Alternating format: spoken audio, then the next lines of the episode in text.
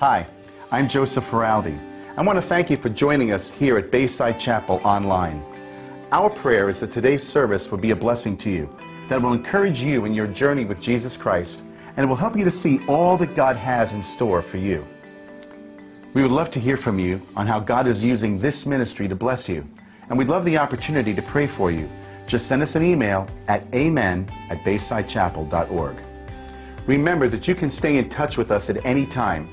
Just visit the App Store and search for our app at Bayside Chapel of NJ. Also, if God is using this ministry to bless you, we'd like to give you the opportunity to partner with us financially. Simply go online to baysidechapel.org or use the Bayside Chapel app and choose whatever option works best for you. Enjoy today's message. Shalom. It is great to be back here at Bayside. I was here a few years ago and it was a wonderful opportunity. And uh, I appreciate so much the partnership that we have forged and the ministry that we share together in bringing the message of the gospel to the Jewish people, which is as controversial today as it was during the days of the Apostle Paul, who, whenever he went to a new city, experienced either a revival or a riot, and sometimes both.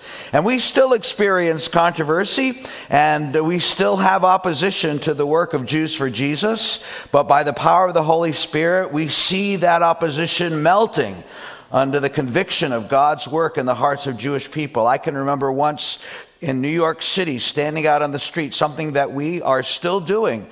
Uh, even through COVID, we've been able to be present and have a witness and a testimony on college campuses and around the globe. We're in 14 countries, and uh, I was in New York and I was wearing a t shirt. It was a beautiful sunny day. It said Jews for Jesus. Uh, we like people to know who we are and who we're for. And I was approached by a woman, well dressed woman in her late 60s at the time, and she was angry. And she began to yell at me and say, You should be ashamed of yourself. How can you do this? Do you know what you're doing? Does your mother know you're doing this? And then she spat out words that cut like a knife. She said, You're trying to complete the work that Hitler began. And she rolled up the sleeve of her dress to show me numbers on her arm. You see, Ruth is a survivor of Auschwitz, of the Holocaust. And I understood her anger, and there was very little that I could say to her that day. So then imagine my surprise when several weeks later, during a Friday evening service at our Jews for Jesus office there in New York, who should come through the back door but Ruth? And I recognized her right away, but I couldn't quite place where we had met. So after the service, I approached her and she reminded me where we had met. So I said, All right, Ruth, so what are you doing here today? And she said, Well, I have an open mind. and she did. And she kept coming back every Friday night, started coming to our Tuesday night Bible studies. And what a privilege it was for me one Friday evening to pray with Ruth to receive Jesus as her Messiah. Hallelujah. Now, how can something like that happen? How is it that somebody who is so bitter, so angry, so closed to this message of the gospel that they can open up to receive God's grace through faith in Jesus Christ? Well, I'll tell you. It's because that same power, the power that raised up Jesus from the grave, is active and at work in the world today. The Apostle Paul said concerning my Jewish people that if their rejection of Messiah be the reconciliation of the world, what will their acceptance be but life from the dead? And I want you to be encouraged that God is bringing life from the dead among Jewish people today. And for those who know the Lord and who love his appearing, this should be a sign of great hope and encouragement, even for the times in which we are living. And I want to thank you for helping us to prepare the world for the coming of the Lord through the proclamation of the gospel to Jewish people. One of the ministries that you're involved in and supporting Chaim and Vered is a ministry which we call Love and Serve. We have three pillars of Jews for Jesus Go and Tell, which is what I was doing when I met Ruth come and see, which uh, is uh, evident that by, by the Bible studies and the high holiday services that we conduct in various places around the world, where we invite Jewish people to come and see what it's like as Jews to follow the Jewish Messiah Jesus and to see that there is a community of faith that they can find uh, encouragement, comfort, and learning and worship in. And so that second pillar, come and see, is a vital part of our ministry. But that third pillar is love and serve. And we found that there are desperate needs around the world, and even more so as COVID hit Israel, that people were out on the streets homeless, and the Israeli government gave us the liberty, even though others were forced to shelter in place. We were able to go out with our food trucks and minister to those who were in need. And even they gave us a list of some elderly who were shut ins, who couldn't get out to get the supplies they needed. And we were amazed that the government of Israel was giving Jews for Jesus lists of people to go and visit. And of course, every time we brought food packages, we would bring the gospel. And uh, there's an openness to Israel in, among is, Israelis now that we haven't seen in any time since perhaps that first century when those first Jews for Jesus were out preaching the gospel. But Vered Birnbaum has a very unique ministry in Israel, and it is what we call uh, Beit Cham, which uh, means the warm house. And it is where we uh, have a respite center for women from the streets who have been addicted and trafficked and uh, we have, over the last year, seen that become a real respite where Jewish women who are down and out and in need of help are coming to us, and we uh, have them come, uh, no strings attached. They are allowed to live in the home as long as they keep free of drugs and alcohol, and as long as they attend the daily Bible study that we conduct there. And Vered is one who leads that Bible study. In the past few months, we've seen three of those ladies right off the streets come to faith in the Lord Jesus. Hallelujah. And similarly, the government of Israel Social Services often refers some of these ladies to us. And so it's an amazing thing what God is doing. And we want to encourage you to pray for our ministry uh, in all of these ways. Pray for the Birnbaums. I hope someday you'll have a chance to meet them in person. And uh, their testimony is a wonderful testimony, but they are part of about 200 missionaries around the world that is Jews for Jesus, proclaiming the gospel with a Jewish accent. and you know, one of the interesting things about Jews for Jesus is that five times as many non Jews come to faith in Christ through our ministry as do Jewish people. One time, our founder was in a debate with a rabbi on the radio, and the rabbi said, I know about you Jews for Jesus. You convert five times as many Gentiles as you do Jews. And Moishe said to him, Well, what do you want us to do? Throw them back? when you preach the gospel loud enough for Jews to hear, a whole lot of other folk listen in. And so, as you think about supporting the ministry of Jews for Jesus and praying for us, we hope that you get the Jews for Jesus newsletter. We'll have a QR code up on the, on the screen here. If you haven't signed up for our newsletter, go to our website and you can learn more about what we've been talking about here at Bayside for the last few weeks, which is important, and that is the festivals of Israel. And uh, before we get into that, I want you to know that you can go up to Lakewood and uh, you can see uh, a very unique group of people, and you'll see evidence of the festival we're going to be talking about today on the backyards, the front yards, and the porches of all the homes of this special group of people. And this is one prayer burden that I want to leave with you today. A unique ministry that Jews for Jesus has started. And uh, we'll take a look at this video.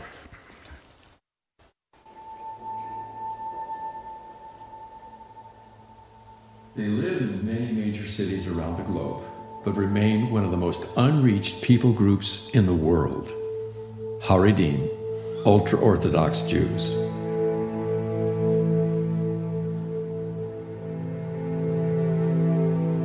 They live in tight knit neighborhoods and isolate themselves from the rest of society to remain faithful to the Torah. Haredi life is shaped by centuries of rabbinic law which instructs them in what they eat, how they wash their hands, and even which shoe to put on first. Strict gender roles define everyday life. Usually, men spend their days studying Torah, while women earn money and care for their large families. Their community avoids outsiders, and because of a history of persecution and proselytism, they're especially wary of Christians. Still, a very few have encountered the gospel and come to believe in Jesus. They live as hidden believers within their community. If they tell anyone about their faith, they could lose their reputations, their livelihoods, and even their families. The Haredim are the most unreached of God's chosen people.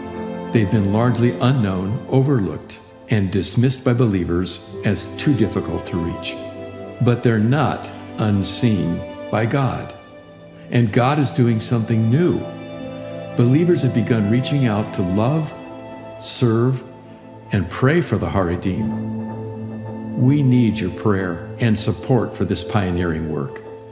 Will you help us reach them? One of the resources that we've just recently created is a prayer guide for Christians to begin praying because we believe that this is the foundation for this audacious effort to reach out.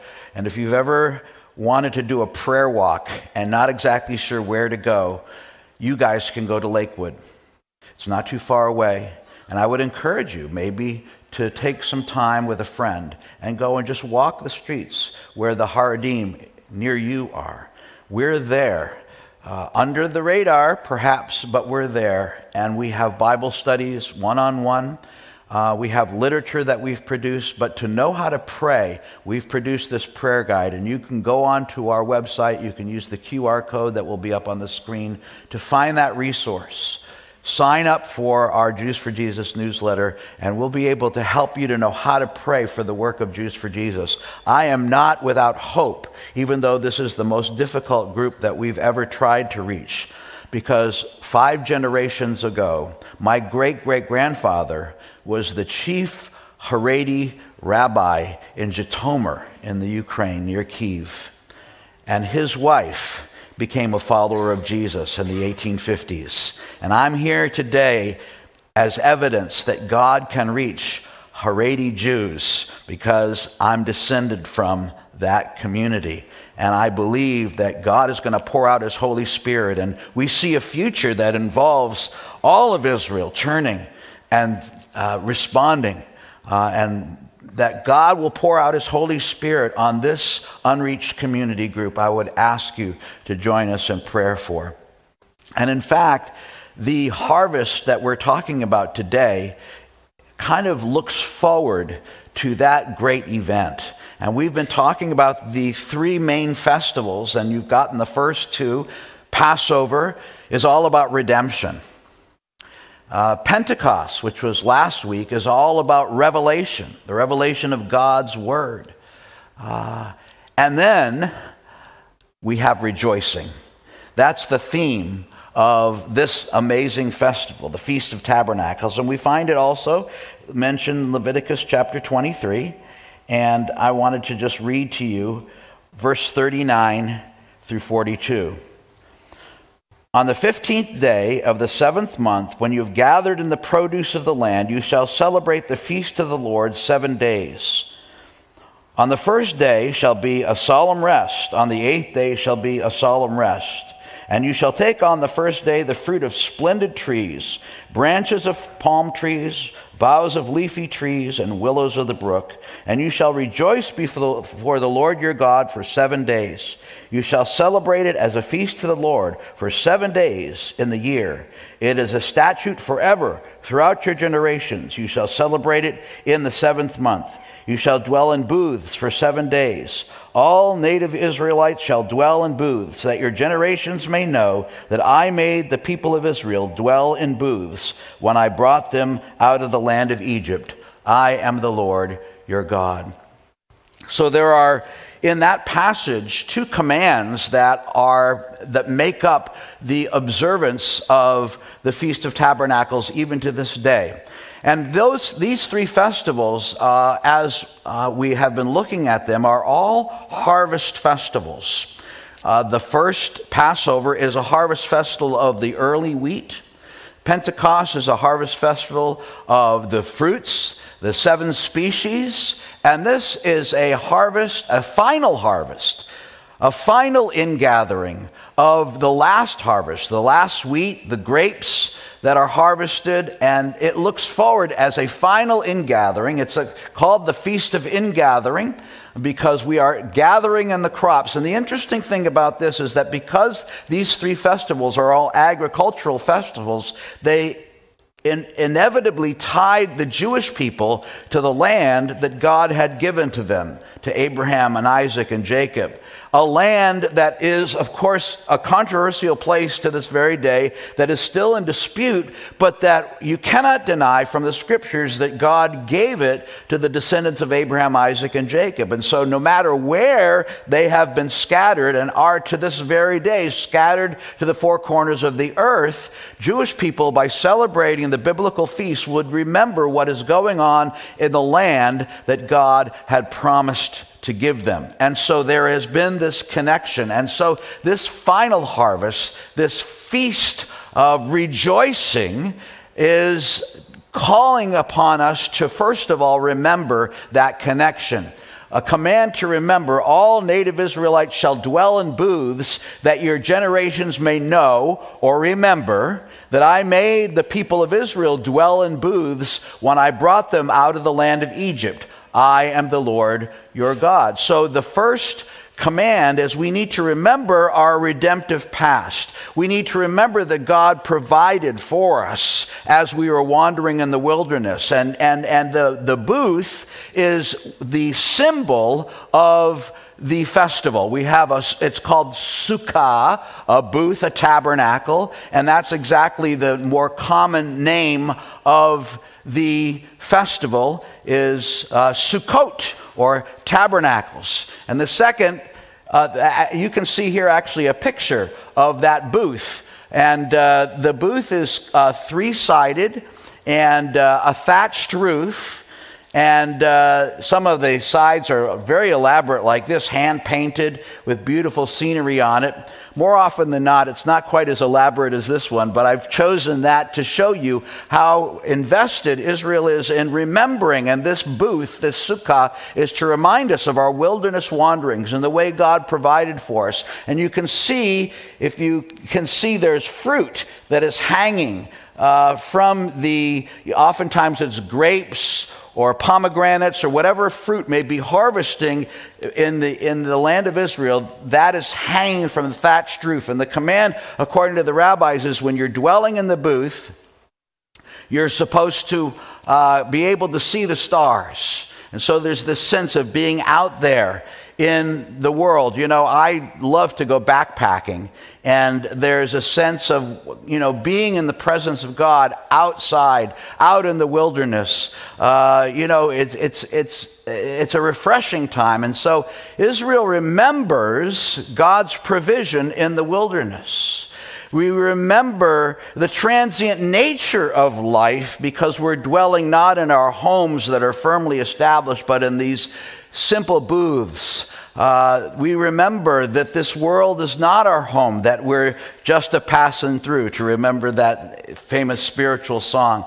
And so I think that it's good for believers in Jesus to celebrate in a way, to get out, to remember that God provides all of our needs according to his riches and glory by Messiah Jesus. Sometimes we live for all the stuff we can accumulate under one or two mortgages, and we live in our houses, and especially during this last season of sheltering in place, we kind of get isolated, don't we? But God said to the children of Israel, Get out of your homes, get out of your rhythm of living in your homes, and dwell in booths for seven days. And that's that's another aspect of the Feast of, of Tabernacles. It's the longest festival of all. And while we don't always have to sleep in the booth, what we're supposed to do is to go there, maybe to have a meal there, to invite guests to come in and to remember with us the way that God provided for us in the wilderness. And it's an amazing uh, story if you follow Israel through their wilderness wanderings. You know,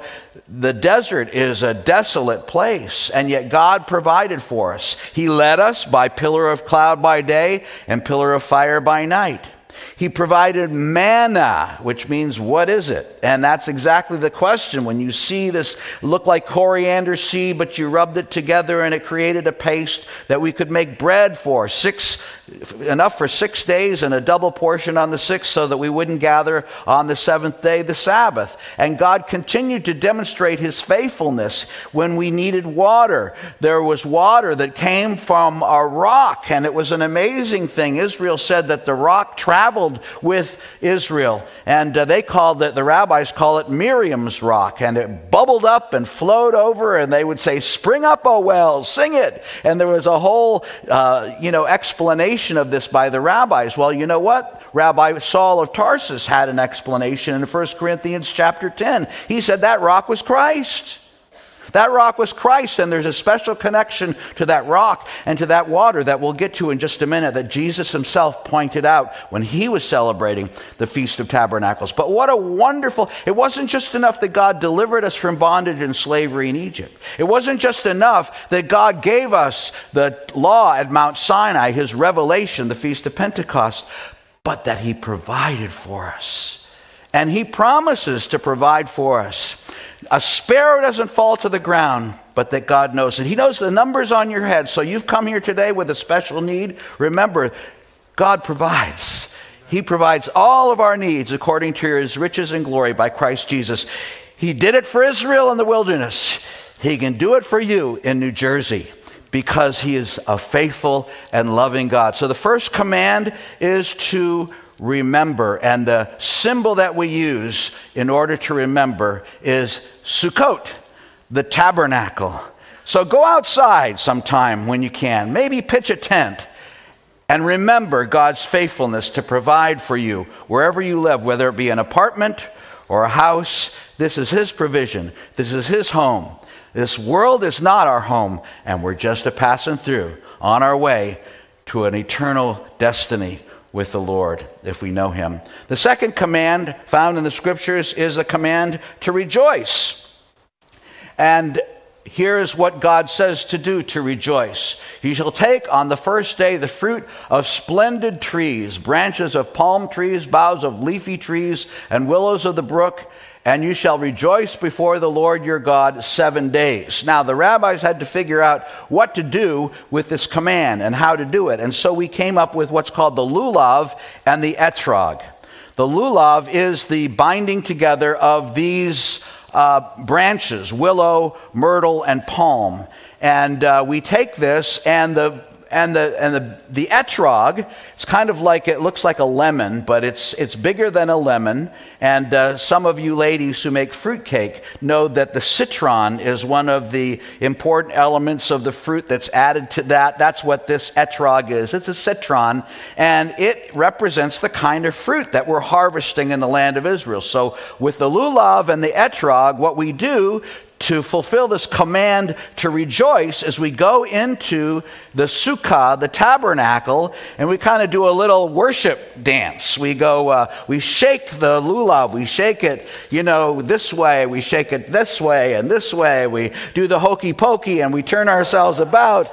Uh, no, but it's, it, it's, a, it's a very tactile way of celebrating God's provision of the harvest. And uh, as we do this, we're really rejoicing, uh, singing, uh, eating uh, products, fruits from the land, uh, cakes. Uh, cheesecake is one of the things that we like to eat.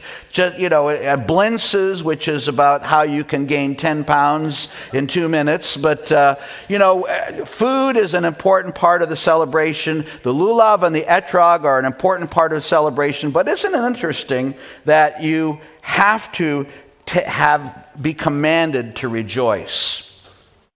And that's exactly what God is commanding that we, when we worship, that we allow ourselves to experience the joy of his presence. Rejoice. Rejoice, and in Hebrew, it's a double command rejoice, rejoice. And that's what Paul was saying when in Philippians he said, Rejoice in the Lord always. And again, I say, rejoice. He's perhaps reflecting on this very command of the scriptures that we are to have joy and celebration And we have to have that as well. We've had a lot of things going on in the world today that kind of rob us of our joy. And, uh, you know, we can walk around and feel as though the burdens of our lives, and everybody carries their own burdens differently, but oftentimes we carry them on our face, don't we? When you walk around, uh, one of the things I love, I live in San Francisco, and, and it's, it's become a really dark place for many, many reasons, which we don't want to go into today. But the fact of the matter is, sometimes I come to places like this church, and I see a lot of people smiling. And to me, that's evidence of the Ruach HaKodesh, the Holy Spirit, which enlivens the heart. And it's not based upon circumstances. You can come into this sanctuary today carrying a burden, but we can still stand up and sing and rejoice and Hodu Adonai Kitov, Kile Olam Chazdo. That's what you guys were singing. One of the most ancient songs of praise in Israel. Give thanks to the Lord, for he is good, for his love endures forever. And that is Israel's song. It's the song of those who know the Lord. Because we have been saved, because we have an eternal destiny, we can remember and we can rejoice. And we want our joy to be full and we want it to be an overflowing like Miriam's rock, which Paul tells us was Christ himself. We want the joy of the Lord to fill us. And that's really what this festival is all about. Remembering God's provision, rejoicing in that provision, and remembering that we have a destiny, a future. There's an ingathering that's not just about wheat and about grapes, but about people. There's a harvest of souls to be had, and I'm praying for the Haredim to be part of that harvest, and I know that they will. But one of the amazing things about this festival is how Jesus himself celebrated it. Over the time as the temple was built, there was uh, a lot of uh, other aspects of worship that were added to the festival to help us to remember and to help us to rejoice. And so when the temple in Jerusalem became the focal point of the worship at the Feast of Tabernacles, and remember, this was one of the three festivals that the Jewish men were required to go up to to celebrate. They were called Aliyah, which means to go up. And wherever you were in the, in the world, if you're going to Jerusalem from a biblical perspective, you're going up. And so Passover, men had to go to Jerusalem. Pentecost, men had to go to Jerusalem. And of course, they would bring their families. We see even Jesus going up to celebrate uh, in the gospel accounts as a young boy with his family. Uh, but certainly, the Feast of Tabernacles for seven days, we're going up to Jerusalem to celebrate, to remember, and to rejoice. And so, this festival is an ingathering not just of fruit not just of wheat, the final wheat, but it is an ingathering that looks forward to that. And Jesus took the occasion in John chapter 7 to celebrate. And he, in John chapter 7, we read about the great day of the feast. On the last and greatest day of the feast, Jesus stood and said in a loud voice, If anyone is thirsty, let him come to me and drink. Whoever believes in me, as the scripture has said, streams of living water, Mayim Chayim, will flow from within him. John 7, 37 and 38. Now, in John chapter 7 and verse 1 and 2, we find that Jesus was going up to Jerusalem to celebrate the Feast of Tabernacles. The last day, the great day of the feast, is the seventh day. It's called in Hebrew Hoshana Rabbah, the great salvation. And one of the things things that developed in the temple worship, what was, was called the water drawing ceremony. There's a whole tractate in the Talmud, the rabbinic commentary on Scripture, that tells about how this happened. It was a grand procession. The priests and the Levites would go from the temple in great celebration with music and instruments and singing down to the pool of Siloam. And there they would fill up these giant cisterns of water, and they would come and march march around in great procession the, the, uh, the altar, and they would pour out the water And so you can imagine this water just pouring out all over. And the, the water drawing, the water pouring ceremony, the water would flow from the altar down the steps out into the court of the women, all the way out to the court of the Gentiles. Everybody would see this water, these giant cisterns providing water all over the temple flooring. And as that was happening, the priests would dance and sing from Isaiah chapter 12 and verse 2, Ushaftan mayim bisason mimane hayeshua. With joy we draw water from the wells of Yeshua, salvation. So they're singing and they're singing Yeshua. And what does Jesus do? He stands up in the midst of that ceremony at the high point of that celebration and says, If anybody's thirsty, let him come to me. and out of his innermost being will flow mayim chayim, rivers of living water. What an amazing use of this wonderful ceremony that developed, Jesus uses to point to his own claim. And remember what Paul told us about the rock, the rock that bubbled up, this water that was provided in the wilderness. Jesus says, Guess what? I'm the fulfillment of that water. If you really want water that, like he said to the woman at the Samaritan well, if you really want water that makes so you don't have to thirst anymore, then come to me. Out of your innermost being will flow rivers of living water. Of course, he's talking about the Holy Spirit. But what a beautiful image that comes right from this Feast of Tabernacles that Jesus fulfilled. There's one more amazing development that occurred in the uh, worship in the temple. And it was called not the water drawing ceremony, that's the first one, but the illumination ceremony. So at the final day, at the end of that day, in the temple, there was at night a celebration that kind of like is the 4th of July, uh, the Harvest Fest, and New Year's Eve. And uh, what, the, what would happen was there was a giant, uh, actually, let's go to, there it is, the illumination ceremony. See, this is a, a, a candelabra, it's a seven branched menorah that stood in the temple as a demonstration of the light of God's presence in the midst of the people. It was a symbol that picked up on the pillar of fire that uh, led Israel through the wilderness, but it was also a symbol of God's eternal presence in the holy place. Well, what would happen on this last night after the water drawing ceremony was the illumination ceremony. And there were four menorahs that were outside and placed especially in the temple courtyard. And these were lit uh, in such a powerful way that there was uh, uh, like a daytime, even though it was the night sky that the people were celebrating with. So, this illumination ceremony was really quite something to behold for Israel. And it demonstrated God's faithfulness in leading them through the wilderness. But it was so amazing to be in the temple at night and for the illumination to make it seem like it was day. And what the rabbis say is if you have not attended the illumination ceremony in the temple in Jerusalem, you have never known true joy.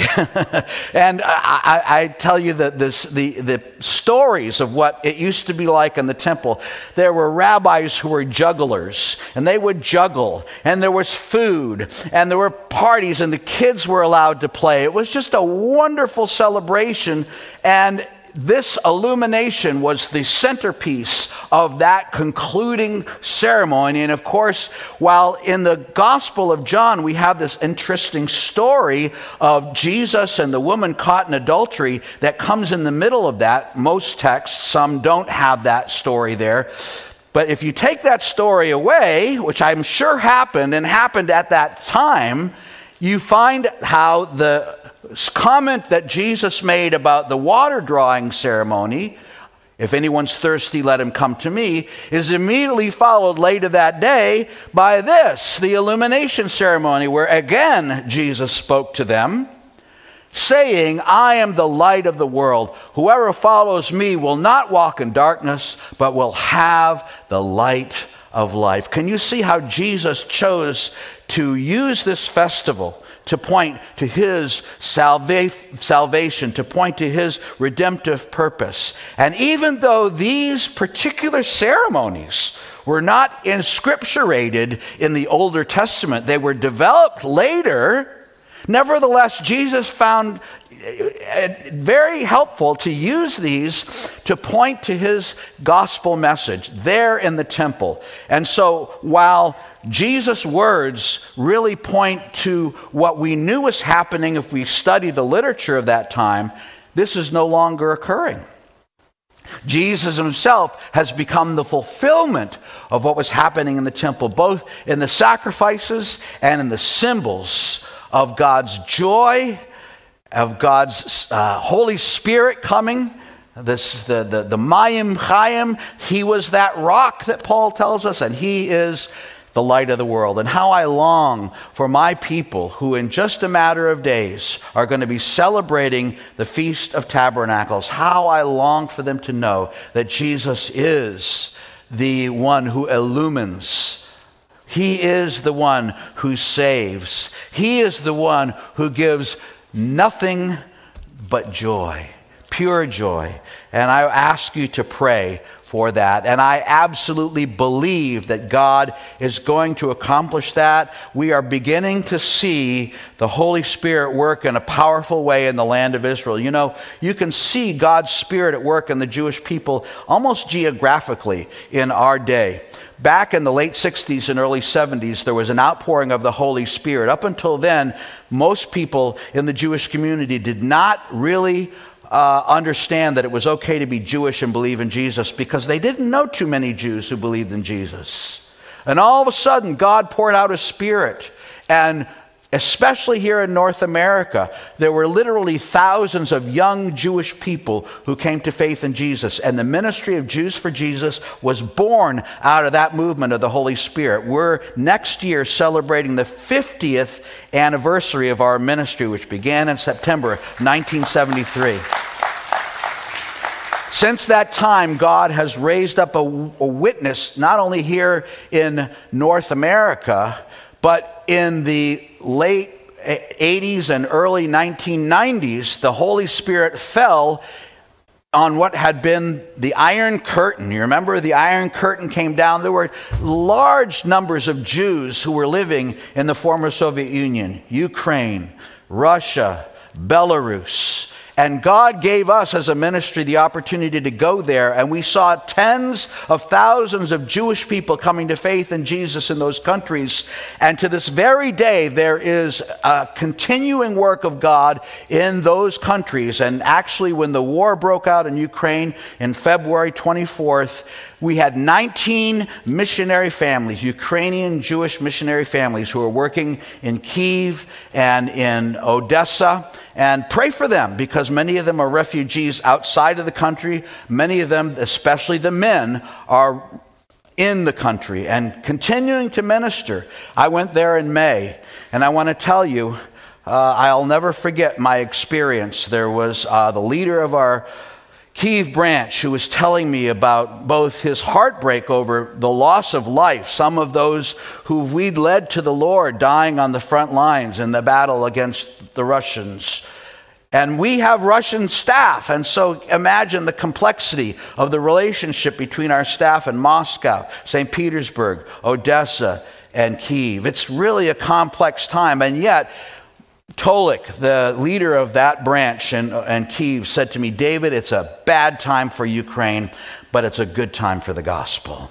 And we continue to see God at work. But in Israel right now is where we're really beginning to see the openness, similar to what we saw here in America in the late 60s and early 70s with a revival. We are having more Israeli Jews coming to faith in Jesus and coming to want to serve with us than we know what to do with. Right now, there are 18, praise the Lord, there are 18 young Israeli Jewish people who are traveling around in different parts of the world at what's called the Hummus Trail. You know that Sabra hummus that you like to dip your, your chips in? Well, hummus is, is uh, an Israeli food, and uh, these young people, after they get out of the Israeli Defense Force, serving there for three years for boys and two years for girls, they go to places like India or Latin America where there are beautiful outdoor opportunities to travel, to hike, cheap food, and unfortunately, cheap drugs because they're on a quest to discover themselves. Well, we've been sending teams of our young people along the Hummus Trail to be a witness. And every year we see people coming to faith as a result of our being there to share the hope of the gospel. And this is evidence of the fact that God is at work. Uh, Chaim and Vered Birnbaum are part of what really the Feast of Tabernacles points to. And if you're more interested in hearing about what they're doing and what we're doing around the world, I just want to say that there is a literature table out to my right, and some of it is free literature. You can help yourself. Some of it's not so free literature. Uh, like, for example, you might be interested in this book that I wrote, published by Moody, Christ and the Feast of Tabernacles. So you can take me home with you and a lot more of the information that you've been learning about today. But as I said before, the future is where this final harvest is pointing to. And the imagery that we see in the Feast of Tabernacles, as it's been celebrated throughout the Older Testament and even into the New Testament with Jesus in John chapter 7, actually points to a final and future harvest. We're not just talking about an ingathering of fruit and of wheat, but an ingathering of souls. And the book of Revelation really does paint a picture of heaven, kind of like being a great feast of celebration of harvest. Uh, and so this future kingdom uh, is project, projected in the book of Revelation. Behold, the dwelling place, the skina in, in Greek, uh, which is used in the, in the Greek translation of the Older Testament, uh, Sukkot, the, the, the Feast of Tabernacles. Behold, the, the, the tabernacle of God is with man. The booth of God is with man, and he will dwell with them, and they will be his people, and God himself will be them with them as their God. The amazing thing about the Feast of Tabernacles is it's the only one of all of the seven that are found in the book of Leviticus 23 that is enjoined not just upon Israel, but upon the nations. And in Zechariah chapter 12, we see that the nations are invited to come up after the return of Messiah to celebrate the Feast of Tabernacles in Jerusalem. So I say, let's get the party started. And you know what? Peter. Peter was uh, kind of evidencing that hopefulness as well. You'll remember when Jesus brought Peter, James, and John up onto the Mount of Transfiguration, and he saw the Lord transfigured before him, and Peter's gotten a lot of a bad rap for what he says. But do you remember what he said? Lord, it's good that we're here. Let's build three booths. One for you, one for Moses, and one for Elijah. And just recently I heard a pastor say, open mouth, insert foot. But you know what? Peter knew about the Feast of Tabernacles. He knew about the booths. He knew about Zechariah 12. He saw the Lord with Elijah and Moses transfigured the, the, the, glory of God in the midst, and you know, so much so that they fell to their faces. And he said, This is heaven on earth. This is happening. Let's get the party started. He was off by a couple thousand years, right? But he had the right idea. I'm off by a lot less. But I long for that day, don't you? I long for that final ingathering. And that's what this feast is all about to encourage us to remember this world is not our home. We're just a passing through. Let's keep our focus on the Lord Himself. Amen? Amen. God bless you. Would you join me in prayer?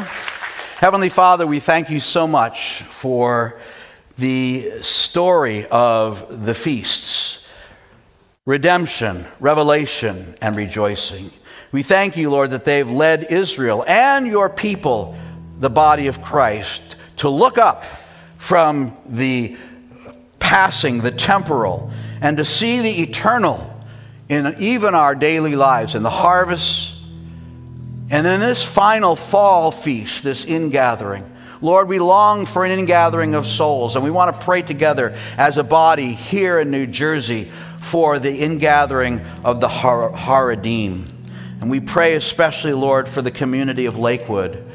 Lord, there's such zeal for you, but not in accordance with knowledge. And so we pray that your Holy Spirit would begin to illumine the minds and hearts of those so that all of us together eventually, through the power of your Holy Spirit, can go to Zion to celebrate in Jerusalem our great God and our glorious King, our Messiah Jesus, in whose name we pray. Amen. Amen.